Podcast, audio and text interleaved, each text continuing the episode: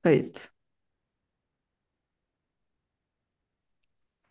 Merhaba, umarım annem dinlemezin yeni bölümüne hoş geldiniz. Tülü ben. Ee, İstanbul'dan Beyoğlu'ndan kayıtlar yapmaya başladım. 6 Şubat Gaziantep, Kahramanmaraş ve çevresinde gerçekleşen deprem konuşuyoruz. Orada görev alan, bulunan arkadaşlarımla konuşuyorum. Zaten konuşmadan duramıyorduk. Şimdi biraz bunu podcast'e aktarayım dedim. Her seferinde de her programın başında da bunu söyleyeceğim. Kusura bakmayın. Hangisini ne zaman yayınlayacağım bilmiyorum. Önce mi sonra mı manasında. Hepsini bu hafta yayınlayacağım. Ve e, sırada Gülsena Erdoğdu var. Gülsena hoş geldin. Hoş buldum Tülü. E, öncelikle seni kısaca tanıyalım istiyorum. Sonra deprem bölgesinde nerelerde bulundun, görevin neydi ve tam olarak hangi bölgelerde görevlendirildin, görevini yerine getirdin? Gözlemlerini de hemen ardından soracağım zaten. Ee, ben Gülsena, ee, İspanyolca öğretmeniyim, çevirmenim aynı zamanda. Aynı zamanda organizasyon işiyle uğraşıyorum. Ee, online bir dans okulunda koordinatörüm. Ee, deprem bölgesine çevirmen olarak gittim. Ee, uluslararası bir ajansa e, eşlik ettim. Onların muhabirlerine eşlik ettim. 9 gün boyunca ve e, Elbistan'dan başlayarak Hatay'da biten bir e, turumuz oldu. Orada depremi, depremden dolayı etkilenen insanları ve durumu gözlemledik. Elbistan dışında Üç gün Elbistan'daydık. Orada en çok orada kaldık. Ardından Malatya, Malatya'nın köyleri, e, Adıyaman Gölbaşı, e, Maraş Pazarcık, e, İskenderun, Antakya ve son olarak da Samandağ'da bulundum. Yani Hatay'da da toplamda üç gün geçirdim farklı farklı bölgelerinde. Daha çok gazetecilik faaliyet için oradaydım ama elimden geldiğince sosyal medyada da sesimi duyurmaya çalıştım. Oradaki hani o sırada nerede bulunuyorsam oradaki yardım çağrılarını, yapılabilecekleri bir şekilde her gün e, video kaydetmeye çalışarak ya da hikayelerde paylaşarak gittiğim yerde mutlaka oranın yerel koordinasyonlarına dahil olarak çeviri yapmadığım zamanlarda e, boş vakitlerimde e, destek olmaya çalıştım elimden geldiğince. Evet sürekli iletişim halindeydik. Zaten güzel bir eee, şeyin vardı. Bize aktarışın, bütün gözlemlediğin şeyleri. Teşekkür ederim. Eee, bu süreçte neler gözlemledin diye başlıyorum. Yani burada anlatmak istediğin öncelik nedir Gülsena? Hani şununla başlamak istiyorum dediğim başlık. Bu süreçte e, ne kadar hazırlıksız olduğumuzu gözlemledim. E, bir afet durumu olduğunda ne kadar merkeze bağlı olduğumuzu, bağımlı olduğumuzu daha doğrusu gözlemledim. İlçelerde hiçbir hazırlık olmadığını, yollarımızın kış gelince kullanılmaz hale gelebileceğini gözlemledim. Birçok köye dört gün sonra yardım gittiğini gözlemledim. Orada insanların ciddi barınma, ıs ısınma, gıda, beslenme sorunları yaşadıklarını gözlemledim. Çok fazla çocuğun ve bebeğin, çocuklu ve bebekli ailelerin çok zorlandıklarını gözlemledim. Ee, bunun dışında mezarlıkların büyüdüğünü gözlemledim. Ee, kocaman kocaman yeni alanlar açıldığını gözlemledim. Çok zordu bunları izlemek gerçekten. İnsanlar ailelerinden üçer beşer e, kayıp veriyorlardı. Aynı zamanda kimsesizler mezarlıklarının oluştuğunu gözlemledim. E, oralarda hem kim- kimliği tespit edilemeyen hem de ailesi bulunamayan, e, belki de ailesinin tamamı öldüğü için ulaşılamayan insanların e, yine üçer beşer altışar gerçekten böyle birer rakam olarak e, defnedildiklerini gözlemledim. ciddi bir e, hijyen problemi, ciddi bir e, kadınların, çocukların özellikle ihtiyaçlarının görünmez olduğunu gözlemledim. Tuvalet yok. Var olan tuvaletler temizlenmiyor. Çok ciddi e, hastalık tehlikesi var ki başlamış durumda. E, kolera vakaları görülmüş durumda. Pek çok insan e, ciddi e, hastalıklar geçiriyor şu anda. Yani depremden kurtulanlar da hastalıkla e, sınanıyorlar açıkçası. Muhtemelen daha fazla. Özellikle ben e, kadınlarda daha fazla hastalığın olduğunu ama e, bu şartlarda dile getirmediklerini düşünüyorum. Yani bu benim kendi düşüncem ama genellikle böyle oluyor. Bunu biliyoruz. İnsanların kendilerini tehlikeye atıp e, evlerinden, dükkanlarından kurtarabildikleri mallarını kurtarmaya çalıştıklarını gözlemledim. Yani her şeyini kaybetmek çok zor bir duygu ve e, hiçbir şeysiz kalmak, evsiz, çatısız kalmak çok zor bir şey.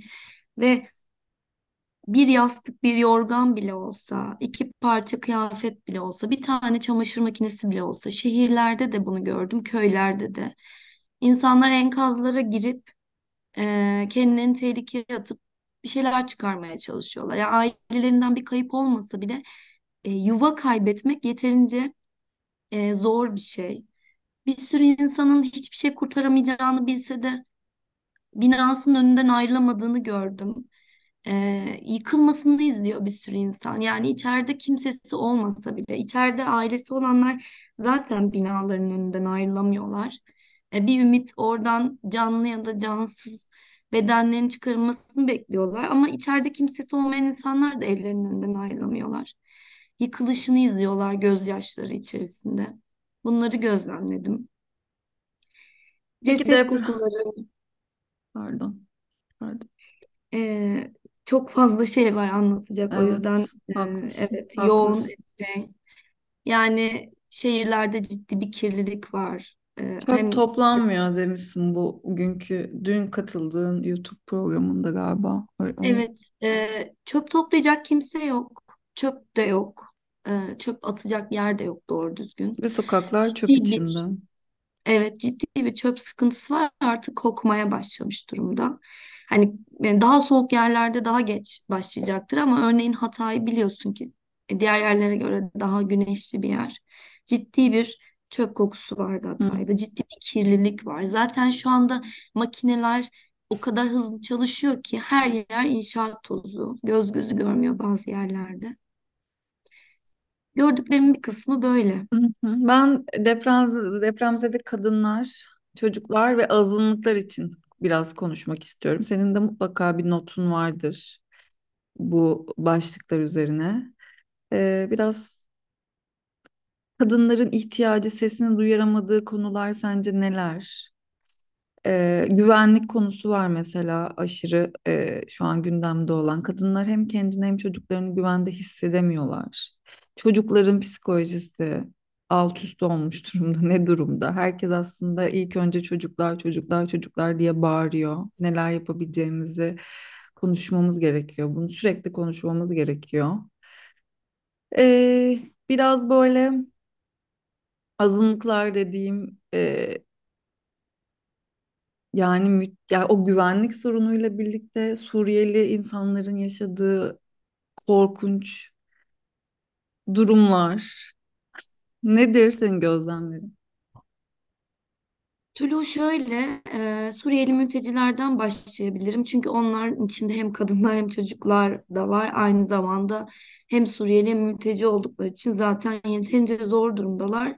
Bir de üzerine yağmacılıkla e, toplu olarak yağmalan yani yaftalanıyorlar.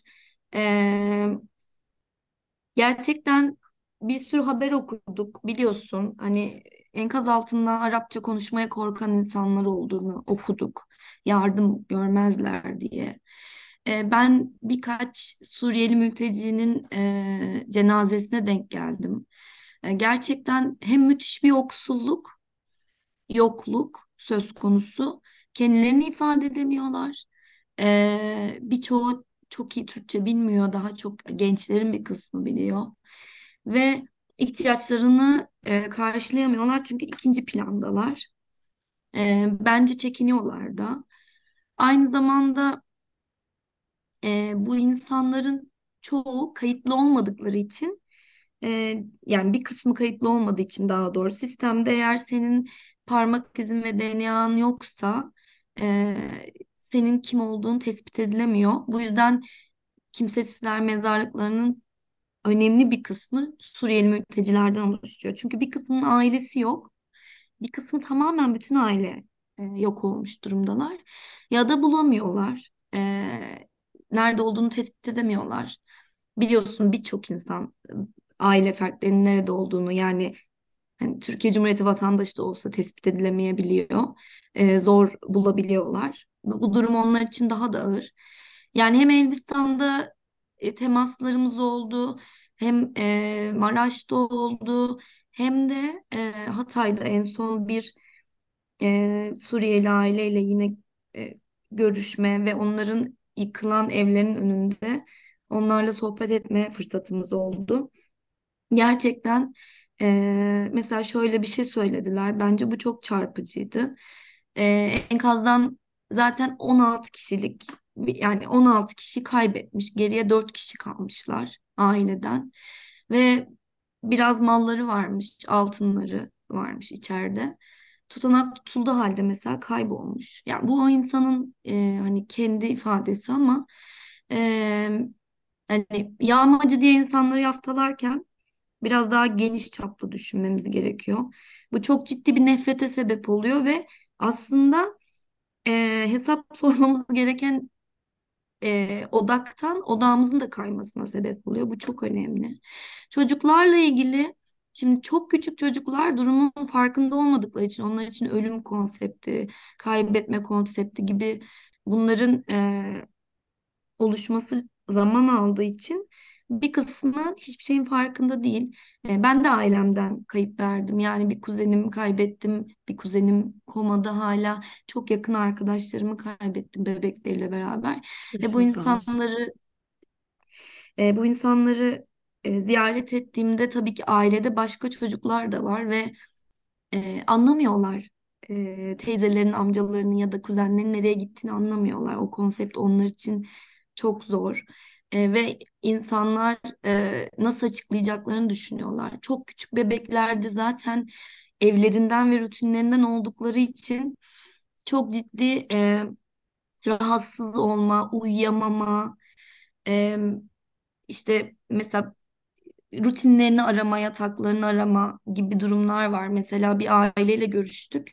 E, ikiz bebekleri vardı. Çok küçükler. Daha tam yürüyemiyorlar bile ve hani çok geç saatlerde uyuduklarını, sürekli kabus belki görerek ağlayarak uyandıklarını, e, yemek yemediklerini ve çok zorlandıklarını, tekrar yeni bir düzen kurmakta çok zorlandıklarını anlattı anneler. Konteynerlerde yaşıyor bu insanlar, şanslı olanlar. E, bir de şanssız olanlar var. Mesela biz Maraş'ta bir tane arkadaşımızın e, bebekli bir ailesine bir haftalık bir bebek yani daha yeni doğmuş. E, çadır bulamadık, hala bulamadık. E, bu insanlar başka ailelerin yanında aynı çadırı paylaşarak kalıyorlar. Gerçekten bir de evin hala bakımını kadınlar üstlendikleri için çadırlarda da kalınsa, konteynerlarda da kalınsa. Mesela bir köyde e, oraya çadır gitmemiş insanlar tarımla uğraşıyorlar. E, o yüzden seralarındaki ekinleri yolup seralarında alan açmışlar. Orada yaşıyorlar. Ve gördüğümüz şey şuydu. Kadınlar bütün gün yine yemek yapıyorlar. Ellerinde çamaşır yıkıyorlar ve bebeklerin, çocukların bakımından sorumlular. Bu yüzden onlar için çok çok daha zor. Güvenlik kaygılarını zaten duyuyoruz. Çok kalabalık alanlarda kalan kadınlar özellikle e, erkek üyelerini kaybettilerse ailenin güvende hissetmiyorlar kendilerini. Bunları zaten e, haberlerden de okuduk Hı hı. son birkaç gündür. Yani durum e, benim gördüğüm kadarıyla bu kadar muhtemelen daha da vahim.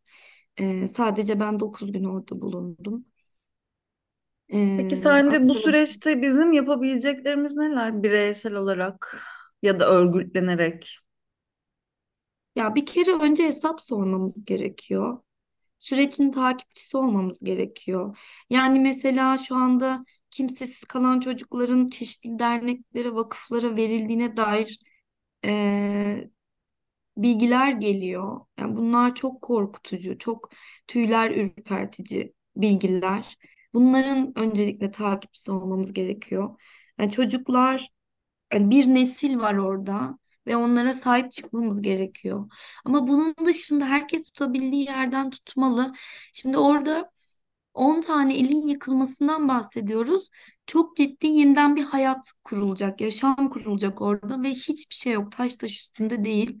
Kış hala devam ediyor. Ee, ve hani çok uzun süreceğini düşünüyor herkes bu durumun. Yeni şehirler kurulacak vesaire. Bu, bu çocuklar okula gidecekler. Bir sürü ihtiyaçlarının karşılanması gerekiyor. Ee, gönüllü olarak sahaya gitmek isteyen ya da gidip gelen çok fazla insan var. Fakat şöyle bir durum da var. Biliyorsun ki böyle durumlarda, böyle afetlerde ilk bir ay insanlar bütün imkanları ve enerjileriyle kanalize olup e, yığılabiliyorlar ama sonra bir süre sonra herkes rutinlerine dönüyor, hayatlarına dönüyor. Fakat aslında daha uzun e, soluklu, daha sürdürülebilir bir sistem kurulması gerekiyor ve bu normalde devletin görevi.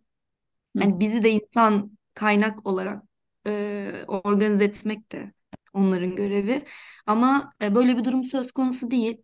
E, çok yetersiz e, bir durum var. E, elimizden geldiğince e, bu işi doğru düzgün yapmaya çalışan herkes yeteneği ve bilgisi doğrusun, doğrultusunda e, kurumlarla e, uzun soluklu projelerine dahil olabiliriz. Yani oraya sürekli gidip gelmek gerekecek. Sadece gitmek de değil fiziksel olarak. Ee, aynı zamanda maddi yardımda bulunuyoruz. Mesela işte sen iç çamaşırı ile ilgili bir kampanya yaptın. Şimdi yenisini yapıyorsun Lubunyalar için. Bu çok değerli bence. Çünkü e, yine yardım noktalarına gidip hiçbir şey istemeyen, isteyemeyen, istemekte çekinen kesim onlar. E, çünkü so- alanda ben hiç karşına çıktı mı? E, sohbet etme şansına eriştin mi? E, LGBT artılardan yani birileriyle karşılaştın mı? karşılaştıysam da bilmiyorum. Hı Açık hı. kim, kimseyle konuşma şansım Hı olmadı. hı. hı. Ee, ama hani haberlerden okuyorum bu konuyu daha çok. Evet ben Ee, de. depremle ilgili suçlandıklarını sizin yüzünden oldu gibi şeyler duyuyoruz. Yani o yüzden mesela senin yapmaya çalıştığın şey çok değerli ama bunları sürdürmek zorundayız. Mesela orada yani iç çamaşırı o kadar önemli bir konu ki e, ben 90 yaşında bir kadınla konuşurken ki insanlar böyle şeyleri en son söylüyorlar. Biliyorsun ki çekiniyorlar. Hatta bu konu buradan çıktı daha çok da. Ee, söylemeye çekiniyorlar, istemeye çekiniyor insanlar. Utana sıkıla istiyor diye konuşuyorduk. Ama artık sekizinci gündü sanırım. Bir köyde 90 yaşında bir kadınla konuşurken yani kendisi söyledi ya dedi biz yıkanamıyoruz, temizlenemiyoruz. Ben iç çamaşırımı günlerdir değiştiremedim. Bir sürü kıyafet geliyor ama içinden hiç iç çamaşırı çıkmıyor. Yani insanlar artık söylüyorlar. Hatta köyün erkekleri bile söylediler bize. Yani biz neyse de kadınlar çok zorlanıyorlar. İç çamaşırı gelmiyor. Onlar için çok daha zor. Hastalanabilirler diye. Hani tırnak içinde muhafazakar diyebileceğimiz eee, bir toplumuz ve artık insanlar bunu söyleyecek noktaya gelmiş durumdalar. Yani o kadar büyük bir ihtiyaç var. Bütün bunların sürdürülebilir olması için yani bir yandan hesap sormak zorundayız. Bir yandan bir sürü sürecin takipçisi olmak zorundayız. Bir yandan da enerjimizi, gücümüzü eee, uzun soluklu bir şekilde kanalize etmek zorundayız. Bir yandan sahada çalışmak çok yıpratıcı. Yani uzmanlar 5 ile 7, ila 7 gün arasında öneriyorlar. Daha fazlasının zarar Sizin vereceğini. sisteminiz Sürekli, neydi? E, na- nasıl bir e, şey sistem vardı? Kayseri'ye otele gidiyorum dedin bir ara. evet, Her e, gün. Onu bir anlatsana bize. Kaç kişiydiniz? biz e, üç kişiydik. iki muhabir ve ben. E, bir fotoğrafçı bir de video e, muhabiri. E, örneğin biz El- Elbistan'da kalacak yer olmadığı için her gün üç buçuk saat kadar bir yolu kat edip e, Kayseri'ye gidip geri geliyorduk. E, bu insanlar tabii profesyoneller, meslekleri ve işleri bu. E, pek çok e, sahada bulunmuşlar, savaş muhabirliği de yapmışlar çok fazla. E, zorlu şartlara e, tabii ki alışkınlar ama mesela biz 6 gün diye yola çıkmıştık. 9'a uzadı bir şekilde. Fakat daha fazla mesela onlar da sahada tutmuyorlar çalışanların. Çünkü çok yıpratıcı bir şey. Rotasyon öneriliyor. O yüzden uzun soluklu e, planlamalar önemli. Yani sürekli bir rotasyon gerekiyor. Yoksa baş etmesi gerçekten çok zor ve faydalı olmak da zorlaşıyor bir yandan. Hem psikolojik olarak hem fiziksel olarak e, sağlık bozuyor çünkü orada bulunmak. O yüzden e, bu konularda da e, aslında dikkatli olmak gerekiyor. Hı hı. Senin önümüzdeki günlerde planların neler?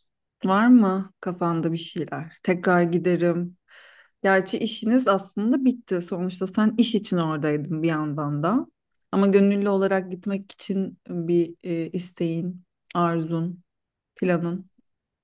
Yani şöyle, e, ben işim gereği dans terapi üzerine organizasyonlar yapıyorum ve e, eğer kontak kurabilirsek, izin alabilirsek, biliyorsun izin almak çok zor. İnsanlar geri dönmek zorunda kaldılar. Yani bir şey bile e, arama kurtarma çalışmasına yapmak bile orada kağıda tabi. Yani bürokrasi yüzünden ne kadar çok şeyin yavaşladığını gördük.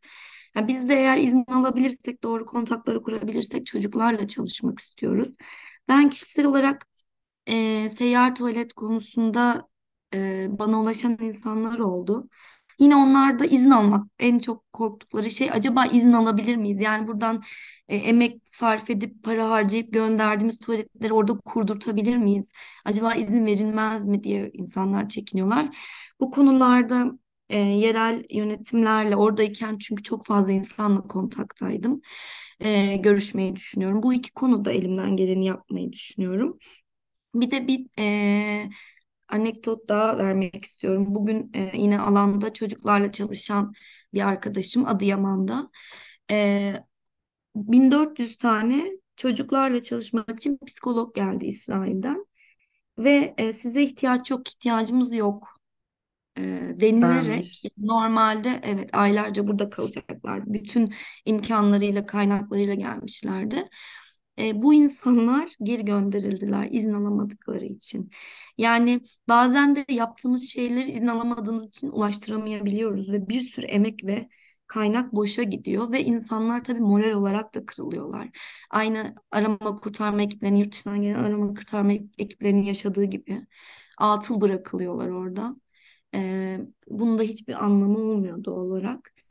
Bu konularda bir şeyler yapmak için çok fazla bastırmamız gerekecek. Gerçekten bize güç, moral ve enerji lazım. O yüzden kendimize iyi bakmamız lazım bir yandan da. Teşekkür ederim Gülsena.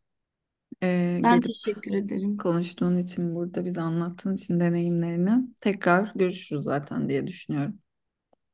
Görüşürüz. Bu program bitti.